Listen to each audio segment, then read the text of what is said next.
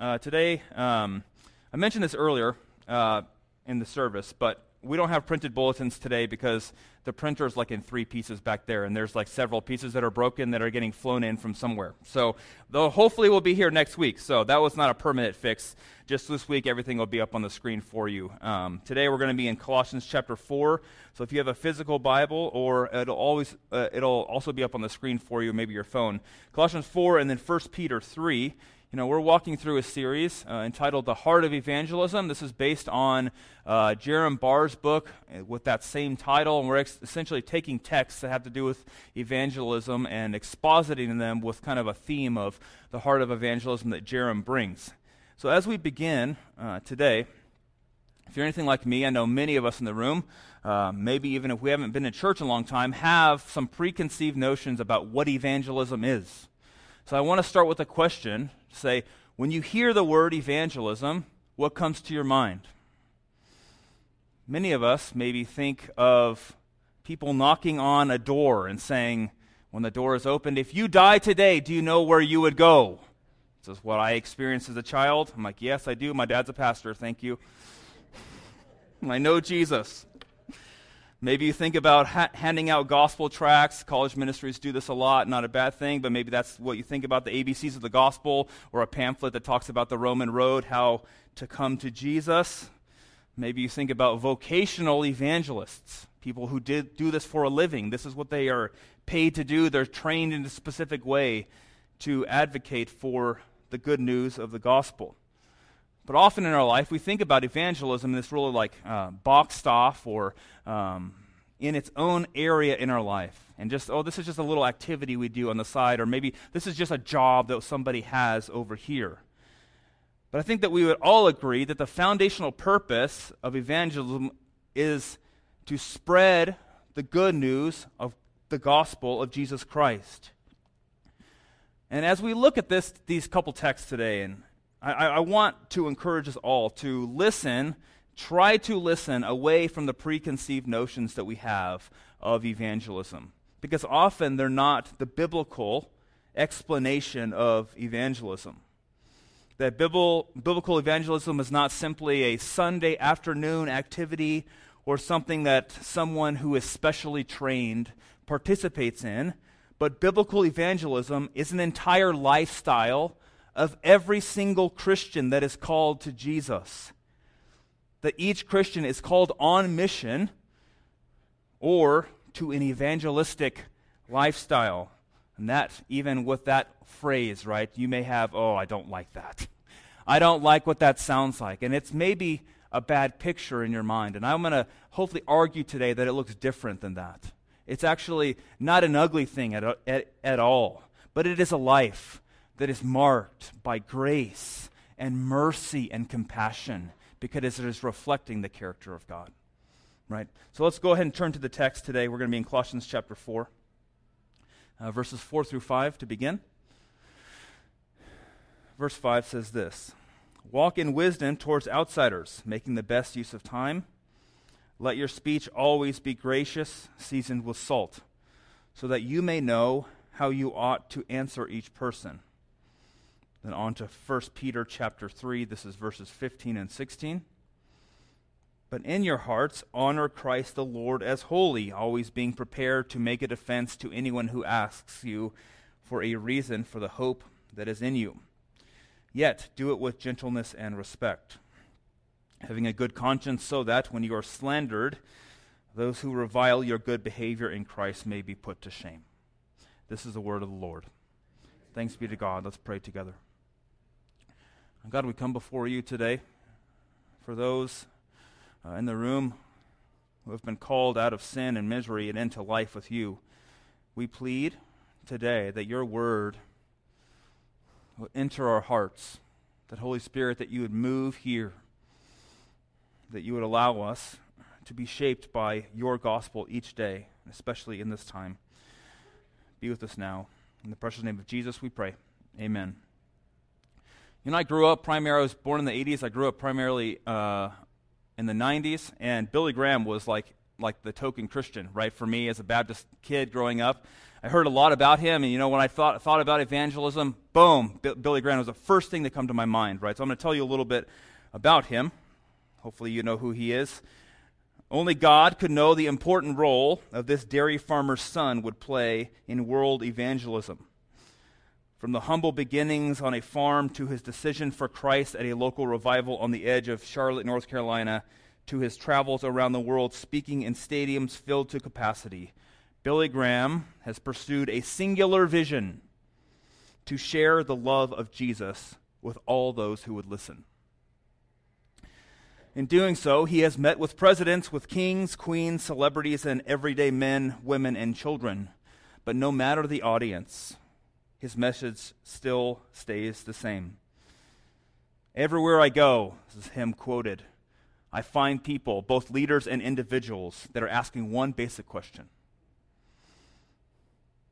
Is there any hope for the future? My answer is the same yes, through Jesus Christ. In over 55 years of ministry, Billy Graham has preached the gospel message to more than 215 million people in over 185 countries around the world. And the Billy Graham Evangelical Association, which he founded in 1950, reach out, reaches out to more than millions each year still. Now, often when we think about evangelism, I want to take two points away from what I just read. First thing is, when we often think about evangelism, my mind directly, as a church guy, goes to somebody like this, right? Oh, that's his job, and he's really good at it. He preaches in front of thousands of people are coming to the altar and professing faith, right? Well, God used Billy Graham in a mighty way. R.C. Sproul, one time, we love R.C. in this church, right? He was asked at a conference and a Q&A time, do you think you're going to see Billy Graham in heaven? And R.C. Sproul said, I won't be able to see him because he's so close to the throne room right? Often, even we think about this evangelistic idea out inside the Reformed faith as, oh, that's not really what we do. We just think about doctrine, right? But even our token saint, R.C. Sproul, says, no, evangelism is at the heart of the Christian life, right? So we think about sometimes evangelism as just things that people like Billy Graham do, right? And no doubt, they, he, God used this man mightily. But at the same time, what he said in this, this is the second thing I want to take from this, is that people, it doesn't matter if you're a leader or a normal employee, everyone has the same question in their heart, even if they're not saying it with their lips. Is there hope for the future? As a Christian, you and me know the answer to that question. The answer is yes. There is hope in Jesus. So even though at times we believe that the work of evangelism is a compartmentalized idea that or for church leaders or pastors, we do it once a year, these sort of things. My hope for us today is that we would see that evangelism is not only reserved for the specially called or special times in our life, but in fact, the theme for today is that every Christian is called to live on mission for Christ. That every Christian is called to live on mission for Christ. We're going to look at two things. First, the missional Christian. This is kind of the what we are called to do. Okay? We're called to be a missional people. The what? This is from 1 Peter 3, and then we'll go on to some 1 Peter 3 as well, and then into Colossians 4, and talk about the walk of wisdom. And this is kind of the how we're called to do this. How are we to be a missional Christian? Okay, so let's first look at the missional Christian. This is 1 Peter chapter 3, uh, verse 15. He says this. But in your hearts, honor Christ the Lord as holy, always being prepared to make a defense to anyone who asks you for a reason for the hope that is in you. I think we need to start with this idea that the language in this specific text is most often used, if not always used, in a legal system. That the word for defense in the original is nearly always used in a courtroom setting. If we think about in the book of Acts, when Paul goes into the courtroom to make a defense, this is the same word that is used here. Okay? So the words even surrounding this word in the lexicon all pertain to the legal system. So here, Peter, using this language, you can see that this is a serious matter that he's bringing up. That it would be a fool to walk into a courtroom unprepared.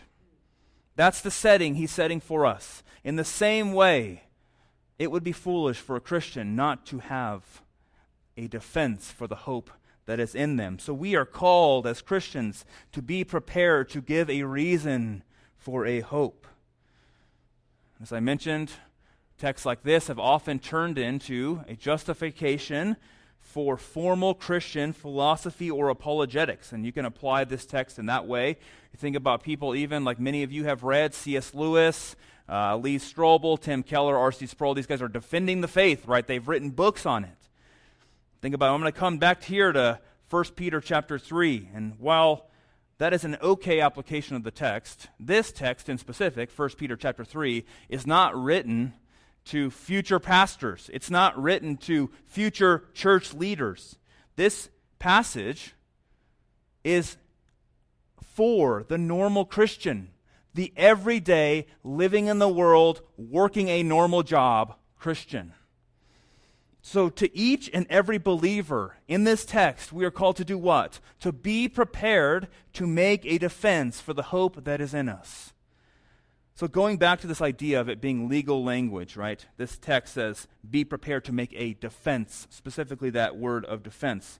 That Peter here is bringing this general expression of defending something to say, be prepared to defend the hope that you have been given through Christ. And remember, this is a serious thing, the serious nature of this language, because we are often on trial. Um, Francis Schaeffer has written a lot of this in the last, well, he's passed away now, but 50 years ago, he said that we live before a watching world. And that was 50 years ago. Think about how normal Christianity was 50 years ago. And even more so now, how much does the Christian live before a watching world? That the call of this text is that in all that we do, in word and in deed, is to defend the hope of the gospel. Jerram, in his book that we're basing this um, series on, says this Each and every one of us is always on trial for Christ. Our faith is always on trial in our homes before our children and spouses, in our schools and colleges before our teachers, students, friends, and classmates, in our workplaces before our colleagues, bosses, employees, and customers, when we are playing or relaxing whatever we are engaged in, wherever we find ourselves, we are to put we are put there by God for the defense of the gospel. So while you and I in the West, we may never enter into a courtroom to give a formal defense in a courtroom for the hope that is in us. With the same seriousness here, first in First Peter, we are called in every part of our lives to live on mission for Christ think about the text, I'm going to bring in a couple other texts. The text from we looked at the last couple weeks in Acts chapter 1 says, But you will receive power when the Holy Spirit has come upon you, and you will be my witnesses in Jerusalem, in Judea, Samaria, to the ends of the earth. Then Jesus himself in Matthew chapter 5 says, In the same way, let your light shine before others, so that they may see your good works and give glory to God your Father who is in heaven. So we can see across the biblical scope that we're called to give a defense, and it's not just an intellectual defense. I would say it's a lifestyle defense. That we are called in word and in deed to be proclaiming the hope that is in us in Jesus. So, in 1 Peter 3, when you are slandered, not if you are slandered, but when you are slandered, the day will come. Those who revile your good behavior in Christ may be put to shame that even the non Christian sees the beauty of this type of behavior. He recognizes it because it's ingrained in how God made humanity. Each and every Christian called on mission for spreading the gospel in word and in deed. So I think there's it's really helpful. You know, there's a lot of people talk about how to live in a, a missional life, right? In the journey and other places we talk about this. And you know three categories i think have been really helpful for me to, to kind of parse this out. And what does this look like in my daily life now this week? So we think about where you live where you work where you play. I think chuck has mentioned this even in the last couple uh, weeks right? Live work and play.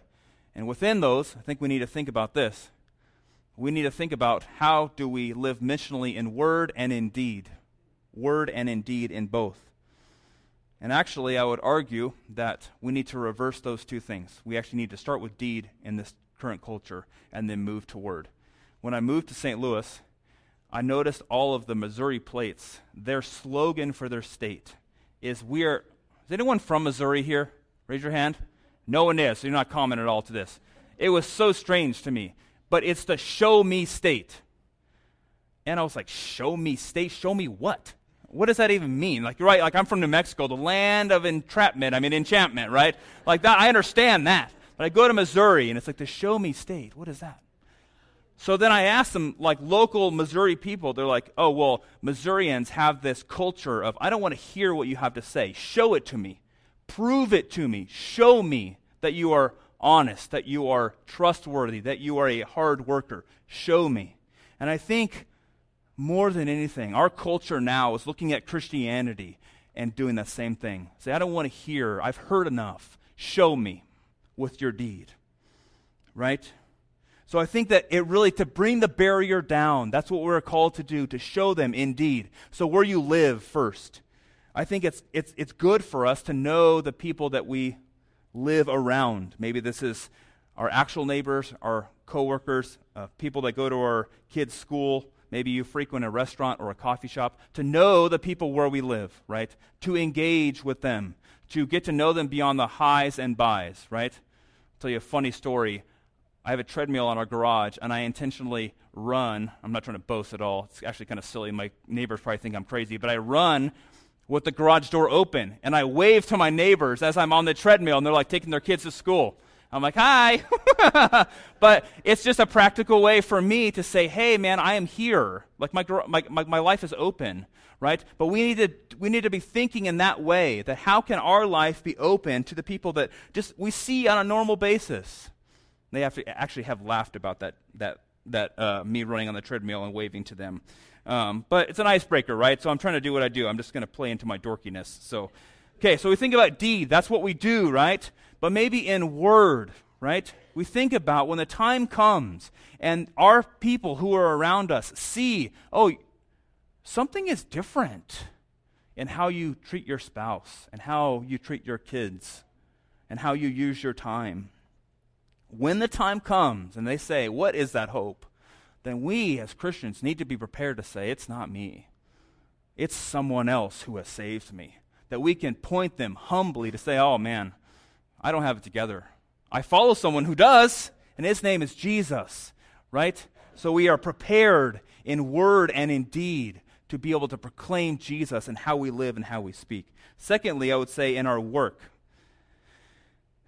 So I'm going to say this broadly, okay, in vocation as a whole. So you can say you work inside of the home or outside of the home. So it doesn't mean uh, you're going to make a living somewhere. It could be maybe you're retired and the, you're working activities throughout the week, or you're a stay-at-home mom or dad and you're you're working in the house. So this is work as a whole. But I think that we need to see that we need to be thinking about considering other people before ourselves first, right? That, that working in an ethical, God-honoring way. Like those are some of the maybe go tos for work. But this is what I really want us to think about this morning.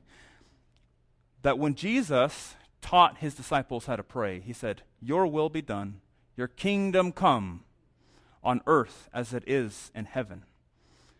So when he sends out his disciples, it's with that prayer in their mind. Make the kingdom come through my life so, in your vocation, your normal, throughout the week, you have a lot of time that is dedicated to that. How does your work or what you do throughout the week push back sin and bring the kingdom to earth? How does it do that? What categories do you have for your vocation, whatever you do throughout the week, to bringing in restoration and healing that will be ultimately done by Jesus when he returns? right? But here and now, he calls us not only in deed, but also in word to proclaim Jesus, right? Sometimes we'll stop at the missional life to say, well, he's going to bring restoration to the soul, to the, the relationship between God and man. And yes, that is the Christian's call to show people that they have a Savior who loves them, that they are sinners in the sight of God, and have them turn, plead for them to turn to Jesus. But it's bigger than that, right? It is not only the redemption of the, re- uh, the restoration of the relationship between God and man, but it's the redemption and the restoration of all things. And in our vocations, what are we doing to push back sin and bring peace and harmony?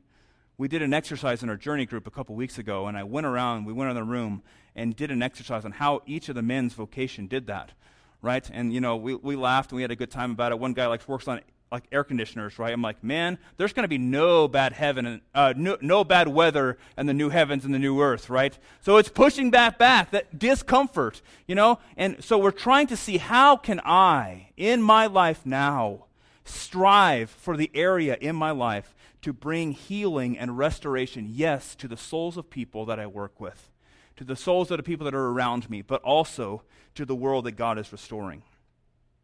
Okay, lastly, play. Jerram in his class, uh, when we read this book, he said, Whatever you love to do, do it with non Christians.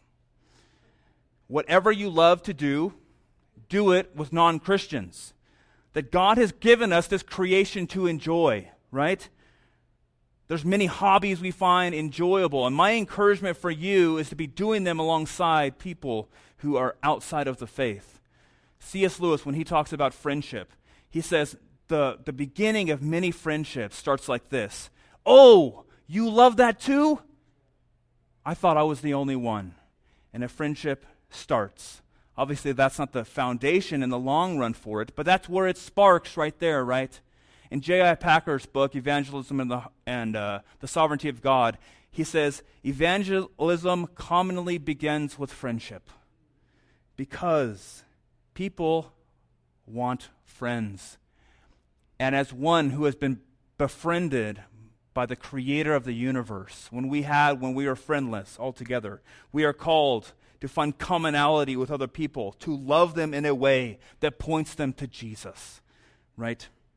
So, those three categories. I gave you some broad examples. It'd be good for you to think about that in your own life. Live, work, and play are the three. Okay, let's go on. The second point the walk of wisdom. This is Colossians chapter 4, uh, verse 5. Walk in wisdom towards outsiders, making the best use of time. We'll go on to verse 6 in a moment, but here, Paul uses this language of outsiders, referring to not someone outside of maybe the ethnic culture or whatever it may be that we could read into it, but outside of the body of Christ. Thus, a believer is called to walk in wisdom, in biblical wisdom, with those who do not profess Jesus as their king that biblical wisdom, we've talked about this when we went back to Romans and we saw that we're to be a living sacrifice by the renewal of our mind, right? That biblical wisdom comes to us through the renewal of the mind, through God's word. That when we immerse ourselves in biblical wisdom, our life is soon to follow. So here, Paul is calling Christians to walk in biblical wisdom, specifically with people who do not know Jesus. He says, make the best use of time. So this is saying that you should redeem the time that God has given you. Ensure that you are using the time that God has given you. Remember, we said this a minute ago, even when we talk about stewardship, right? We think about, okay, um, think about stewardship or giving to the church. I always think about financial or maybe just giving my money back. But actually, it's bigger than that, right? It's stewarding the time that God has given to you for the pushing back of sin and the furthering of the kingdom. So, what does that look like? Maybe giving up time and energy for those who don't know Christ, all the while walking according to the wisdom given into the scriptures. You know, we will be tempted, and I am, as well as you, will be tempted to move away from maybe non Christian influences at times. And we worry about the force of sin, and I think some of that is healthy right? But at the same time, while we resist being influenced too much by the world, that does not mean that we retreat away from the world altogether. One commentator, when talking about this passage specifically, says while resisting the wrong kind of outside influence, the Christian nevertheless needs to stay engaged with their fellow citizens to seek to win them to Christ. That this text call is to walk in wisdom alongside people who need the wisdom of the gospel, that you may proclaim it in word and in deed. In Colossians 4 6, he goes on. Let your speech always be gracious, seasoned with salt, that you may know how you ought to answer each person. So, how are we to speak and act with people who are other than Christian? He says here, gracious, seasoned with salt. Not only are we to speak the message of grace, but we're to speak in a way that exudes grace. I talk this, I speak this, uh, talk to the nursery workers a lot about this, especially when the kids are young, right? Because often young kids, and I would actually say this for all humans, will correlate how one is speaking with the message. So if I go into the nursery tomorrow and say, God loves you, my one year old who doesn't understand hardly any words, she understands some, but not many, she's going to take that tone and say, What is he talking about in her mind, right? God's not loved, God is angry, right? But if I go to her in her little one year old life and say, God loves you, Audra, I'm trying to exude the love that God shows to me, to her. So, what we speak and how we speak it should be in the same manner. That's what I'm trying to get across here. And I think this is what he's saying. He says, seasoned with salt. And this is not uh, talking about preservation, but it's actually the addition of taste is what he's getting at here. That the way a believer speaks of the gospel should make it appetizing, right? That it should bring forth beauty and love. And hear this I know the gospel is a stumbling block in itself. Calling people to repentance, showing them sin is a stumbling block. But let the gospel be the stumbling block by itself not the language in which that we speak about it or the way that we present ourselves. One theologian says that Paul envisions a church expected to hold its own in the social setting of a marketplace, meal table, etc., to win attention by the attractiveness of its life and speech. That when we live, when we speak, church, we are called to do what 1 Peter in 1 Peter chapter 3 says, live with gentleness and respect. Church, in a text like this that's pretty heavy on let's try to live in a certain way out of what we have been given in Christ, I never want to leave us there. Right? I always want to take us back to the reason that we do this, right? That we all are called to a missional life because of the love and grace that has been given to us in Christ. And we'll look at this next week, but we actually see that we are a mere vessel of God's grace to other people, that we do not save other people. You can do all the things that I just said, but if the Holy Spirit is not present and moving, they will not be saved. That it is only through the work of Christ, applying the work of Christ, that they can be saved. We'll talk about the role of prayer next week in evangelism and how important it is, but we need to see here that Jesus himself actually reflects, or we are called to reflect who Jesus is in all of these things that Jesus actually did walk in wisdom towards outsiders, and he did make the best use of his time. That Jesus went to the lowly, the outcast, those who needed a physician from his own words. He spent time with the woman at the well, the tax collector in the tree, the bleeding woman, the lepers, the blind, the lame, the outcast.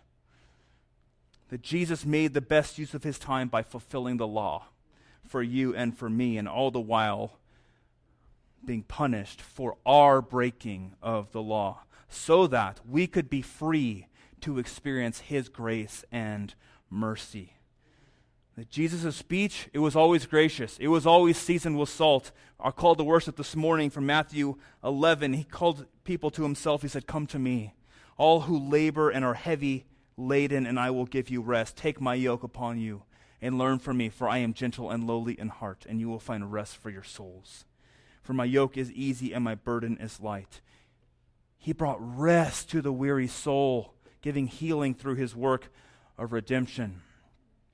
Jesus was always prepared to make a defense, but yet he did not defend himself, so he could defend you and me from the punishment, the shame of our sin. That is the reason of our hope in that very truth that he gave himself up for us. He died to defend us from the penalty of sin and death. Jesus was slandered. He did die with a good conscience, knowing he had completed the work of his Father, so that you and me would not be put to shame by our own sin, but we may be free to live by his life, his death, and his resurrection. So, church, as we are called to this missional life, to go out in every sphere of life, to live for Jesus, it is a mere reflection of what he has done to, for us. So let the work of Christ on your behalf be your motivating factor to do these things, to live on mission for the Lord. Let's pray together.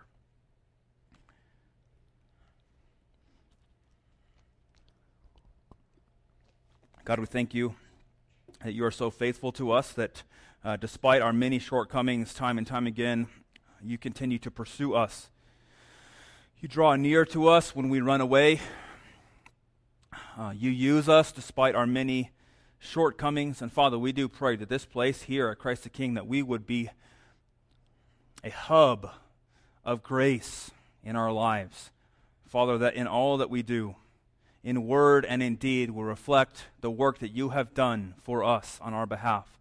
So as we come to your table now, my prayer for all of us is that we would reflect on that beauty, what Jesus has done for us, what he continues to do as our mediator, and what, what he will one day do in making all things new. Father, be with us now. In the precious name of Jesus we pray. Amen.